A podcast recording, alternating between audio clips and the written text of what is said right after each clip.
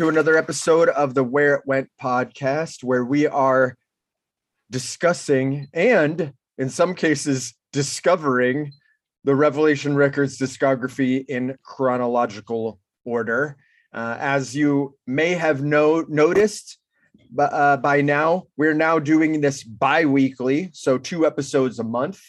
Um, unless you happen to be a patron, that is a supporter on the website Patreon, in which case you get a little bit more content and you also get a little bit more uh, talking on every episode. Um, before we get to that, Jason, what Yeah. are we what are we doing? Why, why, why are why are we here talking today? What is what do we got? Today we're talking about Revelation Records number 54 ignites past our means 12 inch EP. Uh, so 12 inch 12 inch EP. CD, right? It 12 inch was, CD. and That's how I originally had cassette. CD. Is this on cassette? I, I don't even know. I didn't see. Oh, you know what? It is. I saw one out there on Discogs. I'm looking at my collection right here, and I don't have any Ignite cassettes. I feel weird about that. I might have to change that. Yeah, you should. Um, before we get to the interview, which was a really, I gotta say, an awesome interview, and I was super stoked to do, and I'm excited to listen to it again. To be honest, um, do we have anything that I think we might need to? Um, I don't really think I have anything to shout this week. What about you boys? Man, I gotta shout it and bid it, Bo. That Berthold City. Mm. Words are not enough. That LP is fucking tight. I was able to take it in and check it out when it dropped. Proud to be a part of it. It's really good. War-rec.com. Yeah, no, for sure. Um, Yeah. and bit of bow to war for being a sponsor several different times. Uh, Yeah. for us and putting out quality stuff, letting Jason get his hardcore pipes, you know, give them a little, dust them off a little bit, you know, a little different than singing for Cloak Dagger, who Cloak Dagger's freaking great, but you know, it's a little bit of a different mindset going in, I'm sure, to do vocals for something like Berthold City compared to Cloak Dagger. Yeah, it was, and I th- and I was happy with how it turned out too. So it was cool to hear that and cool to be a part of it. So, bit of both to Berthold, Berthold City, the band, and to Andrew. Yep, I gotta War agree Rec. with I gotta agree with all that. Um, Yeah. I love I love playing with Andrew's bands. I love seeing Andrew's bands, and I just uh, once again really appreciate what he's doing with his label. And Same. I man, you know who gets brought up in my my band group chat quite often is Adam Galindo, who plays drums in Berthold City. That dude is a fucking beast on the kit, and he uh, on Instagram. I'm not gonna say his name here because I don't know if he wants me to blow up a spot, but he posts a lot of videos of him playing along to other songs. He posted him playing along to an Under Oath song the other day, and it sounded great. And he's in a couple of other bands, um, and he's a nice dude. And his brother is an OG as well, Vic Galindo. So just bit it bow to the Galindos for no reason. Like those dudes. Well, this is a perfect segue to me. My sole bit of bow for today um, is to Mike and Brian McTernan. Mm, Um, I finally got to see Be Well. They were supposed to play here back in November, and then that got canceled. Um, and you know, well documented, all three of us are big McTernan fans. We have a McTernan fan chat. mhm. Uh, It's and literally, hey, it's literally called yeah, McTernan fan chat. but I, you know, ever since like it was just so awesome to see them, and also a bit about to um, Mike Schleibaum um, and Aaron Dalbec. I, I don't personally know uh, the other guys in the band, but um, you know, Aaron, me, I mean, being friends with Aaron since the Bane days and seeing like for me, Bane was super important to me coming up in hardcore.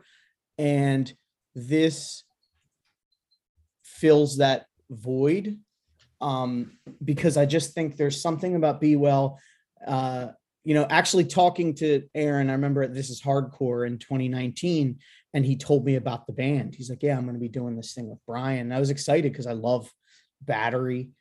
And I mean, this just exceeded the band themselves, just exceed my expectations. Like I knew it was going to be good, um, you know, before the records came out, but it's almost like you didn't know they were going to be that good. And I think that Brian said some really heavy stuff on stage that hit hard. And just to be upfront and you know without getting too deep i was in a situation the day before where i almost didn't feel like i fit in with my own family. Not my family that i live with but just you know it felt kind of weird. And then to be at this show and just look and it's all these people that i've known for a long time that i love and some of them i haven't seen in a while and singing along to be well and what brian said on stage and you know getting to hang out with mike and amber mike's uh, wife before the show mike dc um, it was just an awesome night. And you know no disrespect to strike anywhere or hot water music i'm a fan of both. I would have been afraid to follow up be well. They were i thought they were that good. Um and i don't know it was just really cool. I, as a it, it gave me feels and i talked to other people who felt the same way uh you know that are my age or older and it really did give the feels of like how you felt when you first went to a hardcore show and i i, I haven't felt like that in a long time um, and I just felt like I was in the right place at the right time with the right people. Um, there was a bunch of women up front singing, which I thought was fucking cool as hell. Um, a, a, kid that was like Brian said he was like the kid, you know, it's actually a friend, friend Mark and Brooks kid. He's like, this kid's like, I was this age when, you know, I started going to shows. It was just a really cool um, we've had the pleasures, you know, of hearing their upcoming EP. It's fantastic. Um, I and I just I love those guys. Um, and I, I could keep going on and babbling, but I, I don't want to get too mushy. So Yeah, no, that's great, dude. Well I- said. Those guys are great and uh, Be Well is great. Um, I think that I'm just gonna go ahead and, and out there and say that hardcore is super ageist right now. And that goes both ways. Young kids don't give older bands a chance, bands with older people, and older people are also ageist against maybe what the kids are doing and what the kids are into. And so I think it's super easy to overlook bands that have older hardcore members. And when I say older, I mean over 40, maybe. Um, because uh, let's be real, we've been burned a few times. With it's true. No, it's it's it's true. It's true. It's and and they somehow transcend that because I, I- saw I completely people, agree.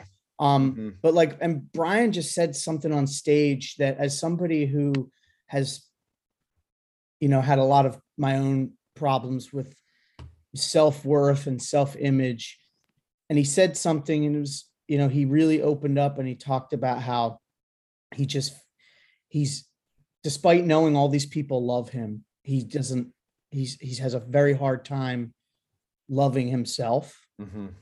and then you're like oh man and i'm already like getting choked up and then he singles out his brother who's up front and says how his brother he said he wishes he could see himself the way his brother mike that his brother sorry that his brother mike does. And Yeah. that was just i was like niagara falls. Yeah. it was just a real. beautiful a beautiful raw moment that like i guess the closest i could think of is i was like is this what it was like to see rites of spring in 1985 i don't know. But it felt damn close to what i would imagine it was. It was i can't say enough so. Let's listen to joe foster Yeah, Damn let's it. get into how do we gonna how are we gonna follow? Oh, that yo. I think uh the last time I saw Ignite play, well, it wasn't the last time. I saw them play with Wait, Battery. wait, wait. Ignite and Battery. Jason, save this for the after the Ah! interview I was chatter. trying to. I was trying to go You're trying to nicely set segue into the interview. Yeah. So listen, if you are not a patron, then you won't be able to hear us talk about our feelings about Ignite. But if you want to hear Jason talk about the last time he saw Ignite and Battery, head on over to patreon.com or where it went podcast.com and subscribe to us on Patreon. And you can hear Yes. all and some cool bonus. all I have some cool bonus stuff in the uh in the holster for patrons too. That'll be Yep. so. All right. Joe Foster, ladies It's time and gentlemen. to Can I kick it? Sure.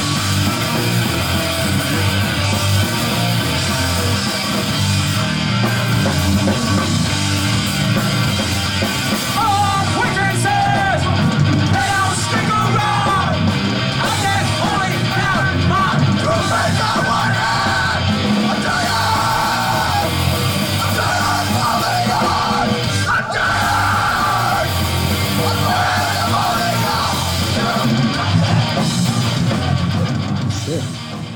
So anyway, we're Jav. You want to kick off? Yeah, uh, we're- past our means. We are here to talk about the 1996 EP Rev 51. No, what is what what is this, Jason? What number Oh is this? man, this is fifty. 54? Fifty-four. 54. 54. Thank you. Jeez, I'm do your ashamed of homework, myself. Jason. Yeah, Yeah. jeez. I have the CD right in front of me.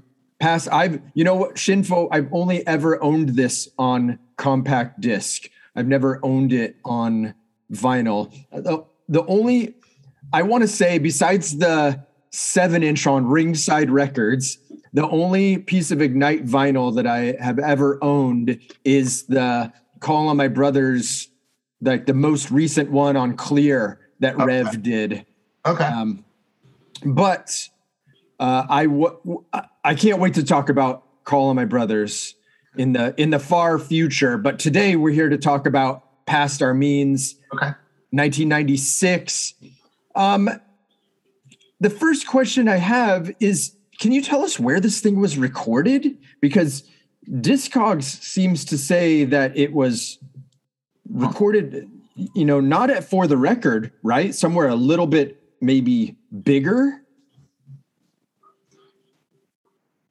Paramount I- Studios. Yeah, it I says guess- Paramount Studios on the CD. We we did it somewhere in Hollywood. off of- Yeah. off those major streets. Yeah. And um I don't know, bigger. I'm not even sure what that means. It was a nice, a nice studio, I recall. Um, but I know uh, at some point during that recording, um, the engineer, and I can't recall his name, um, I think he was talking to his wife on the phone, and and uh, I said, "Hey, man, if there's there's a problem, family problem, you should go home and handle it. You know, we come back another day, no big deal. Like, like from my heart, for real. Like, you know, we family first. And uh, he took that in a weird way that I was being a jerk or sarcastic or I wasn't sincere. And I guess he was also uh, recording that band Voodoo Glow Skulls at the same time. And I guess he told them that. so I think on the thanks list of one of the Voodoo Glow Skulls albums, and it says at the very end of the thanks list, and no thanks to that, you know, Dick Jody Foster or something like that. And I was Wow. like, are you, are you kidding me? Like, I was really like, you should really go home if it's a family issue. This is nothing compared to family, you know. And I just, I thought that was kind of, I don't know. yeah, that's weird. That's disheartening. yeah. That's not a really good uh, omen either for like rec- you know recording and whatever. It looks like his name was it Jim Goodwin, Jim Goodwin, yeah. um, who also plays octave guitar on the title track. Yeah, I didn't even know how to play octaves. And he's like, hey, you should do octaves here. I'm like, what's that? He's like, like this. And I, I said, you can play him." He was like, all right, cool. Then he played them. So That's sick. And speaking So- of, of yeah. guitar, Joe, I today I I listened to this record kind of with fresh ears. You know, I've been listening to Ignite literally since day one. I was at Ignite's first show. Uh, I was at Oh, the really? column, yeah, at the Oh, eight and a half. Farside, Coldwater Crane, Yeah. Oh Yeah. wow. Um, and I was like mm-hmm. at the Call on My Brothers release show at Showcase Theater. So I I was there in all of these years. Just as a little kid, I was like, I mean, in 1993, I was like 15 or 16. Okay. Yeah. yeah. So I listened to it today with after not hear not list not listening to this record for for a while. And Okay. one of the things that really struck me was kind of some of the weird stuff that gets played on guitar. It- It's not just power chords. It's not just chugga chugga. You know, there's there's harmonics and there's like a kind of like discordant noisy stuff where did you learn how to do that play your guitar like that Um, like, I mean, I, I have always liked outside of minor threat and that raw power and tempo and tempo shifts and fluxes. I've always liked melody in my hardcore. And to me, the master of melody was uh, Kenny Inouye from Mar- uh, Marginal Man. Ah, And Yes. I, I think those three albums are pure genius. And it so Kenny would be my number one if we were saying who do I look to for influences. He combined power and melody, he combined all that stuff. Uh, you know, I always wanted to sound DC, and I, I, I still haven't. I mean, my my whole whole arm is DC. I mean, it writes Yeah, that's right. That's the way embrace like blah blah blah blah blah. Faith on the elbow, but I always end up sounding like me and West Coast. Yeah. Um, which is which is cool. But I mean, Kenny was at our show when we played in DC and standing right in front of me, and I hadn't met him yet, and I was just like, "Oh my god!" We got Unity got to play with them at the Cafe de Grand, and that was pretty cool. Um, I also love Mike Ness, his melodies, especially on the earlier stuff. His leads were so perfect to me. Rikk Agnew, of course. Um, I guess even Ron Emory in the later TSOL. I loved a lot of his guitar work.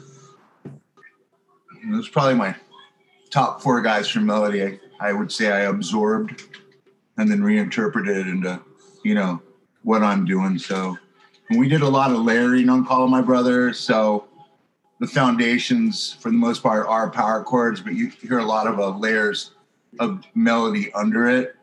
So, don't know. I always thought this one had sounded really punk, like more so than even though it's the same lineup as Call My Brothers, like it was a little more on the punk side. The past our means. Yeah, like well, so this was this was my first Ignite record because I had heard, um, you know, I'm on the East Coast, and uh, 1996, I was 15, and I remember, you know, on the East Coast, everybody was talking about Ignite because, um, and we'll touch on this when we talk much later about At calling the, my brothers. church show, the Jersey show at the church. Yeah, I think so. So everyone talked about that, and I, I want to save that for for Okay. Call My Brothers. But um, you know, it was like I just kept hearing people say Ignite, and then being into Revelation. Once I saw this was on Revelation, I was like, oh, and I I sent them the money, and I got this and the Good Riddance split, and um, I think even a T-shirt without hearing you. You know, you're at that age. I got the a Yeah. T-shirt, and I, just, like, I just like Discord records back in the day. yeah, you just was like. Grab it. Yeah. I'm gonna I'm gonna risk it, and it paid off. I was, I was super into this record um, Oh, cool. from from minute one, but I didn't hear "Call My Brothers" until probably like a year or two after this one. Oh. Um, so I didn't have anything to compare it to because I felt like I'd always hear people talk about "Call My Brothers," and no one really, not as many people cite this one. Yeah. Do you have? Do you, do you know why do you think that is? Because it's not that different. It's the same lineup. It's um, Huh. Never thought about that. Um, maybe because it's a 12 inch EP, you know, maybe uh, the artwork just doesn't make you want to pick it up. You know, I don't know. I mean, that, uh, I have no idea. Yeah. Yeah. because it was on Rev, so it was like to me that was like a big selling point. Obviously, that's why you know that's why we're we're talking about this stuff every week is because like we love it and Yeah. um how did you guys get hooked up with Rev? You did the Call My Brothers was on Conversion. Um, Well, I, I think when conversion and network sound, Dennis in general, Remzig, uh, maybe stopped doing the label, you know, Rev has been able to get bands from other labels and, you know, re-release the records on colored vinyl year after year after year, whatever.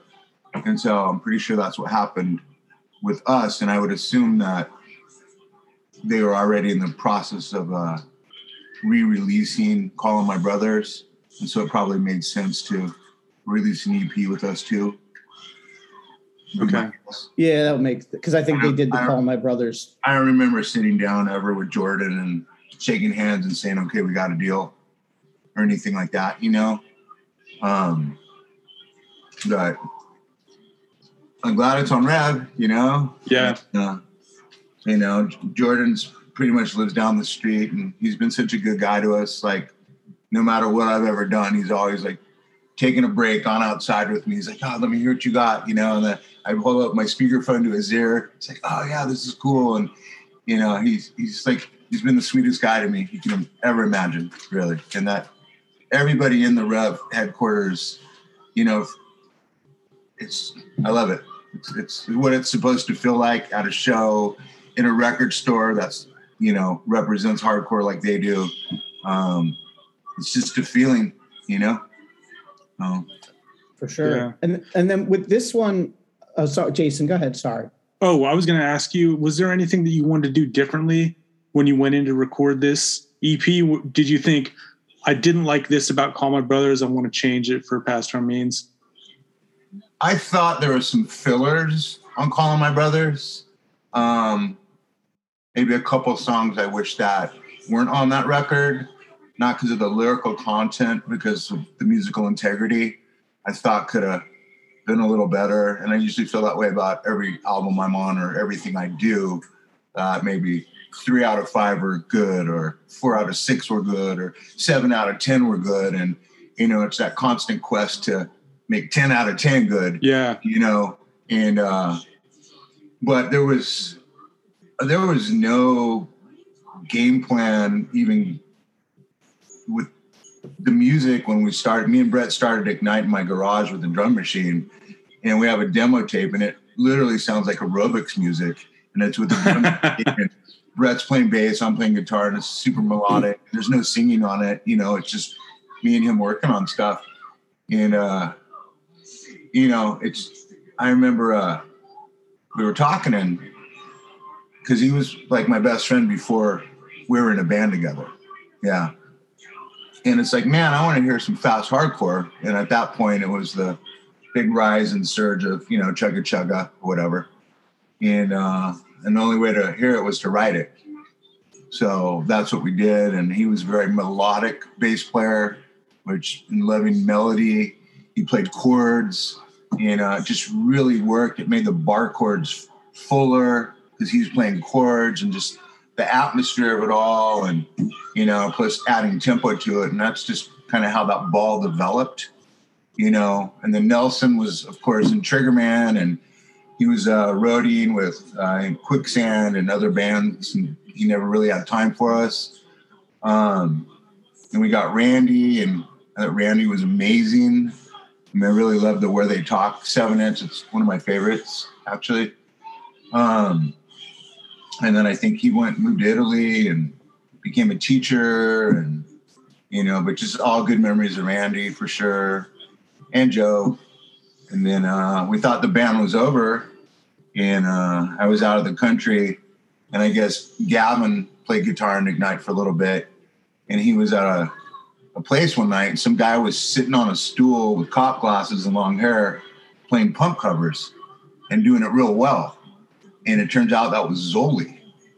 And uh, so Gavin said, Hey, you know, we're looking for a singer. And Zoli was like super interested. And Brett called me. I was in Japan. I flew. He's like, We got a singer. I'm like, Really? Cool. He's like, Yeah, but his name's Zoltan. I'm like, what? Zoltan? He's yeah, dude, trust me, he's really good. I'm like, all right. So I flew home, met him, and uh, oh, Zoli. Wow. and we'll do. We're gonna dive more into that for Call All right. My Brothers too, because um, I have a lot of questions about that shift. Uh, Not not ba- I mean, but in a, in, Yeah. a, in a good way. Yeah. My question I, though, I still talk to him. He, he's awesome. I love Yeah. him. um, my question was about um, lyrics. Was this the first one that? So, Call My Brothers had a lot of songs that had been done um, previously, and with then other singers, yeah. with with other vocalists. Was this the first one that did Zoli write these? I mean, because I always, as a kid, you always think the singer writes the lyrics. Yeah, yeah, yeah, yeah. That's not always it, but these just seemed like, from what I know of Zoli, these seemed like his lyrics. Did he write more I on can't this one? answer this question 100% um, and guarantee it's the right answer. I think some of the lyrics from Nelson or maybe even Randy trickled over and Zoli changed some words and some phrasing. Okay. Whereas in, uh, some of the other songs he wrote the entirety of, you know? So there's kind of a, a mix going on there. Okay. Because one of the lyrics that gets brought up a lot with this record, uh, and this was a question that was also posed to me. Uh, want to give a bit of bow to Zach from 185 miles south. Uh, in Taken Away, the, the spoken word breakdown part about Budapest, Hungary, 1991, Janos. Did you ever meet Janos? And uh, do you have any? you know where he is have- today? yeah, like what's Janos up to? Janos, if you're listening, Bit of bow. bit of bow. Oh, We'll send, you, man. we'll send you a sticker. That's amazing. Um, But we wanted we wanted to know. I mean, you know that. I want to say I saw him crossing the train tracks in a wheelchair once. You did. I want to say that I did. Wow. Damn. Yeah, Did he come see Ignite play? He must have. Yeah. That's kind of sick. Incredible. Yeah, he's immortalized on this. Um, but I mean, honestly, those that song I thought was cool when I was, you know, I, I talked about this before with Jason and Hav. Like when I was a teenager and you're at home, you think you have the worst life, Yeah. and then you, like, you kind of read these lyrics, and it was like, yo, man, like, like it, it put some things into perspective as like as The much as lyrics are amazing. Yeah. yeah like it's like it it hit hard back then and i can still you know identify with it Yeah, you- yeah. One of the things that I, I always thought was interesting about Ignite was the lyrics. Like they're thoughtful and kind of serious at times, you know, especially there's some of the the songs on Call of My Brothers. It wasn't just like, you know, yeah, hardcore unity. You st- I got I've been stabbed in the back. It, there was like very like deeper subjects that were broached, and this, you know, instance including. yeah. Yeah. Yeah. The title track is interesting a couple reasons. One we now know that you couldn't play uh octaves back then so you had jim jim goodwin who got to repay you by being a, a big meanie. Um no i'm just i'm just playing. And I know it was like 25 I years think if ago. you have a family matter, maybe you're not all there and you react, whatever. So, No, it's I'm, we're just um, yeah. And it was also on the split with Good Riddance, um, which uh, we talked about last time uh, with with Russ from Yeah. Good Riddance and talked about that split, and it was it was that and the Bad Brains cover. Um, but it's also got interesting, you know. I, I didn't really pay too much attention to the lyrics when I was a kid, but like looking back now, it's like um, uh, these Zoli lyrics. They're they're in, they're very interesting. I don't know how else to put it. It's uh, kind of like Zoli or Russ? uh, Zoli on the Past Our Means title track. Okay. Yeah. Yeah. Yeah. Do you do Uh, you want, like do you I, do you even remember the lyrics or anything like? Yeah. I mean, we had the song about overpopulation, I believe. Yeah. And then uh, that one called In Defense, I think is on there, right? Yeah, Yeah. And uh, Education without action does does nothing. nothing. Right, yeah. Mhm. Yeah. So do you, I guess were those Zoli? I'm assuming they were Zoli Zoli All lyrics. Yeah. All Zoli. yeah. Um, you know, that's the thing about hardcore too, is like it's a like a vessel to have an opinion, and it's usually more a more educated opinion than you'd find maybe out in the real world sometimes from just people that pick up a little news here and there. It's it's always thoughtful, it's always honest, and like and it's typically supposedly and should be from your heart. So whether you agree with it or not, it is a platform to voice yourself. And so for me, being in a band with Zoli and what Zoli was writing, I knew he was passionate about it. I knew he believed it. He wasn't saying stupid shit like go out and kill and you know whatever like dumb stuff that couldn't be in a band like that so it's either Right. got to be super positive it's either got to have a message and uh and all those did you know like it or not so I saw an interview with with Zoli actually um, from maybe either the end of last year or 2020, and he talked about how much emotion he put into Ignite, um, and and you know because he's got a new he's got the new band now Ocean Hills that's not you know a hardcore band at all, and and what I liked too to get a little off topic was that he basically said like if you like hardcore if you like Ignite you're not going to like this band. You're going to think we suck. Your parents might like it. And I thought that was at least cool that he was kind of like self aware enough to be like, hey, you know, this isn't probably going to be your thing. If you're coming at this because you loved, you know, pick Call My Brothers or Yeah. whatever, you're not going to be into it. But he said when he'd get off stage with Ignite, he'd be like emotionally drained because he would put so much, you know, he's thinking about the songs. Like you said, they mean something. Yeah And I thought that was really cool because he said, you know, the other band is a little more lighthearted and stuff, and he doesn't have that. It doesn't have that emotional baggage to it. right Um, yeah yeah And I thought that was pretty pretty interesting uh, to hear him say because yeah, you can tell there's a lot of emotion in these songs, and it does seem like he became a little more comfortable as a vocalist on this one. Um, like kind of knew a little more like where his where his range was, and he was hitting it and stuff. that's the elevator I find fascinating with Ignite from hardcore to hardcore arena rock and then kind of now back to hardcore. But um with Zoli's voice and how every album became more developed and like Mhm. you said, he, he knew what to do with it even more and more and more. So I mean, just crazy pitch, crazy range.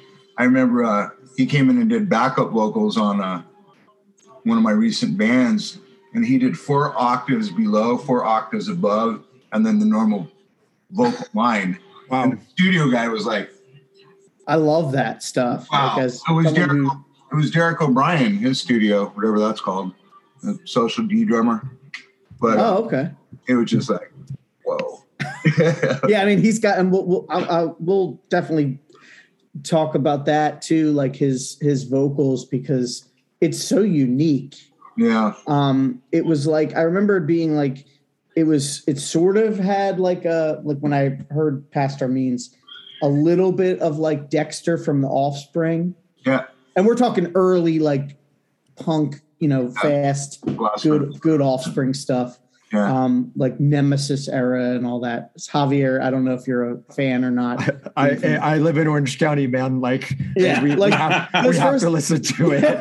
it like literally came with this. The Census Yes. Bureau came and, Yeah. and dropped off a copy of Ignition. There's like Um, LDS uh, guys walking the neighborhood. They're like uh, like the Book of Mormon in one hand and like Offspring and Pennywise in the other hand. Like, can we leave Yeah. one of these with you? yeah. yeah. so, uh, but uh, you know, but he is also just kind of in a league of his own, um, vocally. Uh, but I, it felt like you, you really can. You can see the evolution Yeah. from Call on My Brothers to this to um, uh, uh, whatever a place A called place home, called home. and then uh, our darkest days, and then finally. Um, I, I forget the title of the last one. I was just playing tracks from it today too, but I War Against. You. Yeah. Um, and and honestly, I, I like all that stuff. Um, th- but that's to say that to me, my favorite lineup of Ignite was the one on this record and Call on My Brothers. That's that's like my sweet spot. But I do enjoy, you know, their their catalog. Um, but uh, Jason, I know you had a question, right? Oh yeah. So I was going to ask Joe about doing the layout for this record. What can you tell us about putting the cover art together? I stole the picture. Oh, okay. Yeah, for Past Our Means, right? Well, Yeah, for past our Means. actually, both records are stolen pictures. Oh, sick.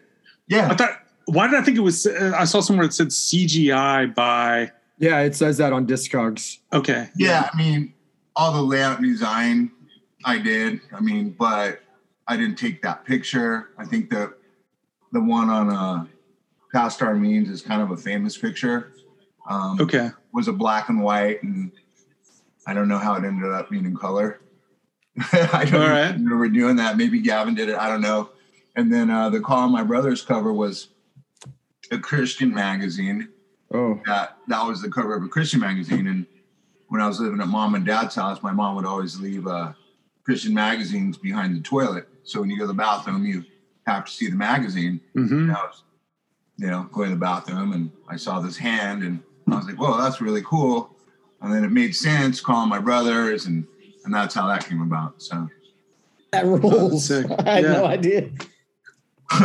yeah, and I remember, you know, one of the things too was like, you know, looking at this picture. The, one of the things people on the East Coast would talk about was how West Coast you guys looked, like when he came out, because they're like, you know, out here there's like a lot of slobs looking like me or whatever, and then you get like Ignite coming with the bleached hair, and like you guys are fit and Huh. just like playing. And I remember somebody saying one of the shows uh, somebody got hit with the headstock and was like bleeding and like didn't the miss a beat. Yeah. the Jersey show, even before Zoli sang, and I think that was our first show on the East Coast ever. Um, we were doing Ashley Turn and I have an upstroke and I didn't know Zoli was walking behind me. And so I upstroked and my elbow hit him in the nose That's it. Yeah. and blood squirting everywhere. And he's going like this, and now he's got to sing. And then uh, four nights later, somewhere, same thing happened, same part of the song, and upstroke, and I cracked his head open right here. Wow. He had to go to the emergency room after we played, and he still to this day thinks I did it on purpose. So I didn't. uh, that's crazy. So I guess before we um Jason, oh yeah, kick, go ahead. Sorry. kick it. Jason has a question. What am I kicking? Oh, I was going to ask about who who this is on the back. Do you know who, who that is in the photo in the shadows here? I did. I think that's actually a, a photo that I might have took and darkened all the levels and then added the sunset, but I'm not positive. Yes. Yeah. Cool. I don't recall that being stolen. It's very like wishing well, it's very wishing well records, I think, like Yeah. fits into that whole vibe. What's interesting is I have the I had this I like Javier had the CD of this, and then now the the 12 inch. This is a newer version on Revelation, and it includes the Bad Brains cover Nice. um, on the second side, uh, Banned in DC. Um, but I guess before we get to the hot tracks, I was going to say one more thing. On this one was this was your last release with Ignite. I I saw Ignite in well. First off, when did you leave the group? Because I saw you guys in January of '98, and I feel like Casey wasn't drumming, but you were still on guitar, if I'm not mistaken, at that point. Yeah. Casey quit on a tour in DC after we played Black Cat. Um, and we all went out after we played. And then the next morning rolled around and there was no sign of Casey. And we were like, okay, waiting for him to come back. And eventually he comes back in a cab, goes into our van, grabs some of his stuff, says, sorry, guys, gets in a cab and disappears and flies home. So a few, sh- well, we still have like half a tour to go, I think. We were going to go home through Canada. And so we went to the next show and we got up and we're like, does anybody know how to play drums to any of our songs? And uh, a couple kids came up and played and we tried to get through a few sets. And eventually we had Doug McKinnon fly out meet us in Florida and he played uh, uh, drums on the Speak 714 record I did with Dan. And Oh yeah. he was also in, I think, Slapshot. And Yeah, shout out to Long Beach United Boxing Club. exactly. Yeah, exactly. so we met him, we rehearsed with him, and we finished uh, most of the tour with Doug playing drums. But yeah, that was a weird moment when Casey quit, you know. So fast forward to answer your question. Uh, I know my last two shows were with Agnostic Front at the Whiskey. I think Strife might have played those two. Do you remember what year? Uh, I think it was I think I have a flyer for that. I'll have to 87 or check. 88. Wait, no, 97 or 98. Mhm. So Yeah. did so did you play? So I saw you in January. uh, Well, I saw Ignite. We don't know if it was you in Yeah. January of '98. Played a fire hall in a suburb here, Yardley, Pennsylvania. Um, and I don't remember if you were on guitar or not. It was like I said, it was literally like two days after New Year's or something um, in 1998. Plus, I don't know. Yeah. Yeah. someone someone someone might know i'm sure there's somebody that's got their inner excel spreadsheet in, in their head and knows so why why did you why did you stop playing with ignite because i remember when uh, a place called home came out i was like oh like who are these guys like it was like you know no, nobody that i knew i ended up really liking the record but it's way Yeah. different There were some uh, weird moments after I quit. Like, I didn't have any money, so I was working at a used car place, you know, like trying to sell cars or whatever. And uh, yeah, I wasn't thinking about Ignite at all. And then Brett and Zoe came to the used car place with like this big contract. And they're like, um, "Yeah, we want you to sign over basically sign this contract and you giving us rights to the songs and the name. I'm like, I would have anyway. You didn't I wouldn't have cared. You didn't have to do this. So you know, I think they and here we're here seven hundred bucks or something like that, whatever. But I think I was a little bit offended. Like, what am I gonna do? You can play songs, I don't care, you know. Um so and I know also around that time that they had Alex uh, Bretto play guitar. That might have been who you saw that they replaced me with. oh because he also played in killing flame when i saw killing flame i think Okay, I yeah, I never toured with Killing Flame. Okay, yeah. But you're on the are you on the Killing Flame LP? Another breath. yeah, the first Oh. one, Okay. the Equal Vision one. Yeah, yeah, yeah. Yeah.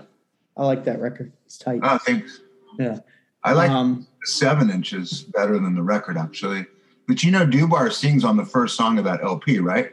yeah, Okay, that's that was a huge deal. That was a huge deal too. yeah, again, that was such cool. a such a mystery. But so yeah, it might it might not have been you then um, in in the so. band. Um, but and why, I guess why did I quit? I guess yeah, um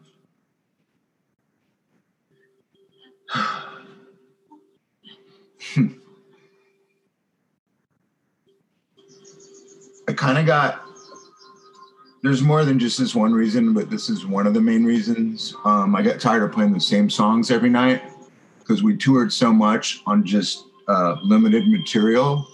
And I'm in a band to write music. That's what I love doing. I love writing music. And touring was part of the evil necessity, you know, I guess. Um, I don't like standing on stage and being a guy with a guitar. It took me out. I'm in a band. Like it's, I shy away from that stuff. I don't like it.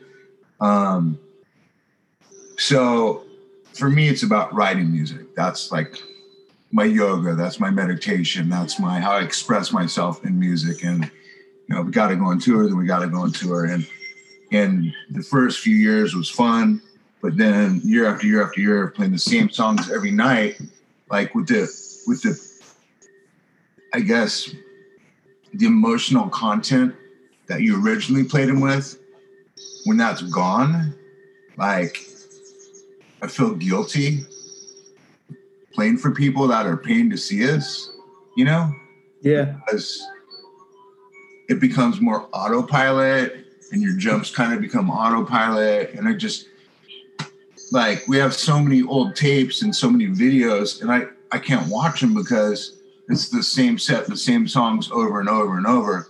So my memories and the things I I really take from those times were like sneaking kids in the in the back, you know, that didn't have money and giving away merch and and uh, just having fun and, and being good. Um, but I again I, I, I couldn't keep playing stuff that I don't know. I just if we I, I wanted to write new music. I wanted to write a new album. That's what I want to do, and I I want to keep it fresh and exciting. And then I want to get out, and then I'm excited. Let's go on the road. Let's go to the East Coast. Let's do a tour for two weeks, and then let's go back and write more because I just want to write music. I love it. Right. So Yeah, and and and Ignite. I mean, uh, let's be honest; they're not the most prolific band. It takes you know four or five years, even now, for uh, for records. Like it was, I think it took uh, six. It was like six years for in between a place called home and uh, our darkest days, and then ten years before a war against you. So, I mean, that's a long time. Uh, so, c- can you even imagine? Hey, what's up? So this is the best thing that came from Ignite. and I met my wife Iris in Austria when we played there, and that was pretty much before the internet and uh, all that good stuff. And uh, sprechen Sie Deutsch? Ja, Yeah. Can you say hello? Hello. Can you Oh, say it's a nice day today or something? Es ist ein gutes Tag heute. love it. Thanks, Oliver. Bye. hey, who's your favorite man? Good night. Aww. yeah. Dude, as a as a new father, I love that. Yeah. Yeah, I was gonna say he's Jason. Jason's a new dad. Mine, mine don't want. Congratulations. Yeah. Thank you. I'm Mine don't want anything to do with me. Yeah, my kids are like, wait, you're in a band? Well, I, I introduced my wife as a tour souvenir too. And she, so funny. Wow. But uh, he's But- actually, he's getting his red belt tonight in Taekwondo. oh, nice. We have a big award ceremony tonight. So awesome. Well, good. Congrats. What uh, what level in in Taekwondo is that? At one before Brown. Oh, nice. Yeah, it's about seven or eight belts in. Uh, Yeah. My kid, my oldest is 11, and he's on his third belt in jujitsu. Okay. hmm Yeah. Yeah, he's, we want him to do that too. Maybe another Goes- time. I love the Go Go's, by the way. of have all Ah. the Carlisle albums, and I'm the, probably the biggest Blondie fan ever. I love Blondie. Awesome. I'll get your address and I'll send you. I actually, this is off off camera, but I make bootleg shirts, and we're making bootleg Go Go shirts right now. The drummer of the Bronx has worn this particular shirt in like a multitude of of promo shots and in one of their videos. So we're making some new ones this weekend, and uh, I'll make sure you I. I love one. Yeah, I love one. You know it's funny though? The, the, these bands, Go Go's, Pretenders, um, Blondie, et cetera, et cetera. When we were growing up and young, and we wanted more. These were the only ones that kind of had like an edge on the guitar, Mm. you know. And yeah, I don't know. Mike Hartsfield didn't tell me to wear this, by the way. the free will tee. Yeah. we like we like that though. Um, I saw Blondie once and they were fantastic. Me too. I saw him Yeah. like maybe just like seven or eight years ago, So and it you- was incredible. Yeah, saw him open for uh, Morrissey at Madison Square Garden. Oh, nice, Wow, you win. nice. Yeah, they were great. yeah, She- but just she on brought my it. threat though. Yeah, that's true. Joe, You win. Joe, I'm, So I'm you gonna win. honest. I, I would trade. I would trade all that to have seen Minor Threat. Uh, Absolutely. for sure. Um, so I guess do you think it's time for? Oh, that's the easy one. Is it? Yeah. No, I'm still. I'm There's three of you. Okay, let's see what you got. Go. all right. Jason. I'm going for number one, holding on. This has got a cool bass intro. It's got a cool little mosh part beginning. And then the funny thing about this song is the lyrics, acquaintances, they don't stick around, Yeah. is catchy. It's not like a break down the walls or like a ready to fight, but it, you Right. remember it. Right. Yeah. It says at the beginning, then you have all the cool guitar work in the middle, and then it comes back again to that acquaintances. They don't stick around. Yo, number two. Yeah. I- I can only count my true friends on one hand. Yeah. Like, how many times in your life have you used that as your AIM away message? You know? Yeah.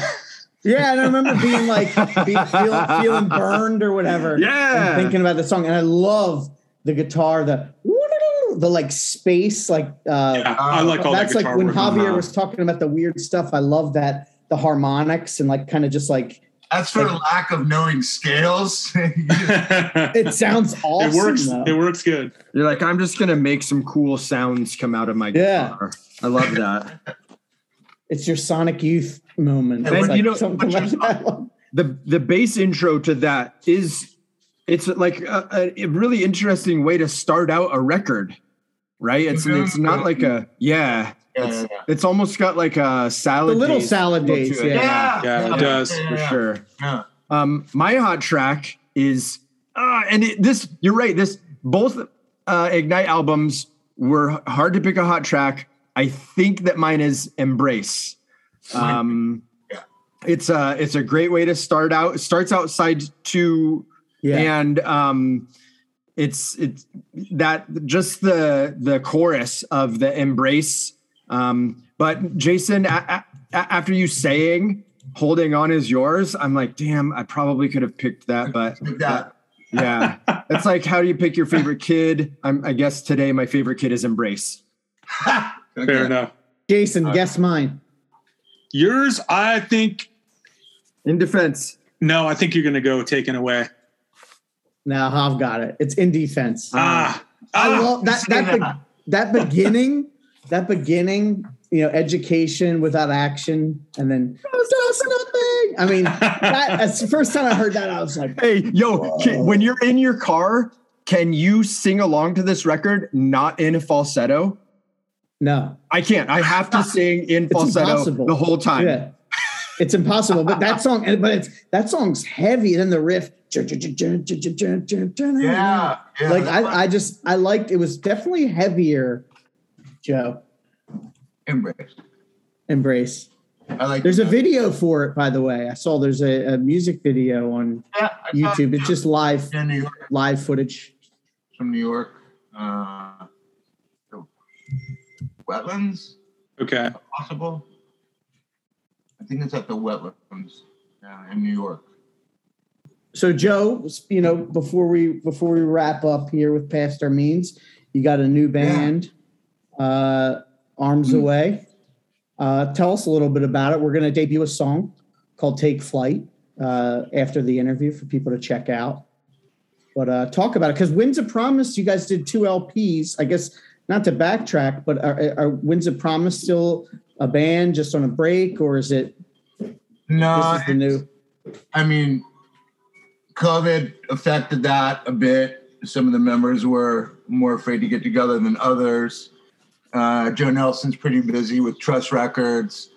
I mean, I'm sure could twist some arms and do it, but I mean, it wasn't even supposed to go past one LP, and it did.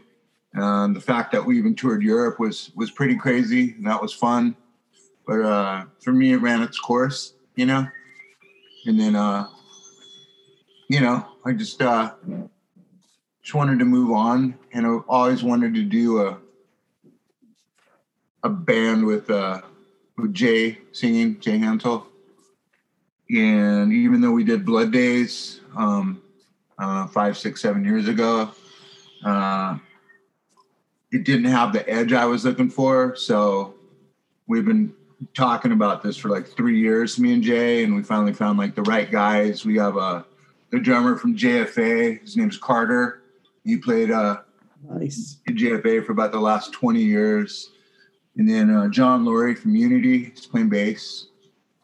And Jay singing. And we have this other guitar player that we found in uh, on Craigslist. And uh, he lives in San Diego and he's amazing. His name's Mike. And he really complements my music in a guitar sense that Brett did in a bass sense. And I've never experienced that experienced that in another guitar player. So his little noodles are, I guess, would be as close as to being in, in a band with Kenny anyways I'd ever get. as far as coming up with abstract things that I wouldn't think of that just make the song better. So I'm pretty pretty stoked on it. Yeah, I mean, the fans of of your bands are going to dig it. I mean, it has, yeah, like you have that, you do have that unique sound from all the records, from Unity to Ignite to Killing Flame, uh, you know, Speak Seven One Four. So Okay. definitely check it out. All right. Um, just to close this segment out, I did some digging in my archives and I came up with some flyers here for Agnostic Front, Ignite, Strife, Final Conflict, three shows in August of 1997. Whiskey. Okay. There's two shows at the Whiskey.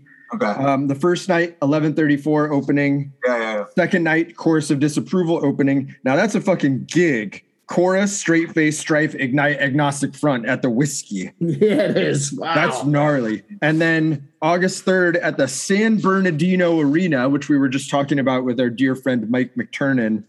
That's uh, AF, Ignite, Strife, Final Conflict, Visual Discrimination. So if those are indeed your last Only, shows with only the whiskey ones, the last two whiskey ones. Mhm. That was it. so so I did not see Ignite with you then. It was August somebody else. 10th was the last time that you played. And also some But when, Shinfo. when when Tigers fight, when was the last time they played? Oh, shoot. Ah, we'll have to ask Mike. Mike. Question. That's that's Mike McTernan line one. Yeah, thank you. We Oh, love really? Mike.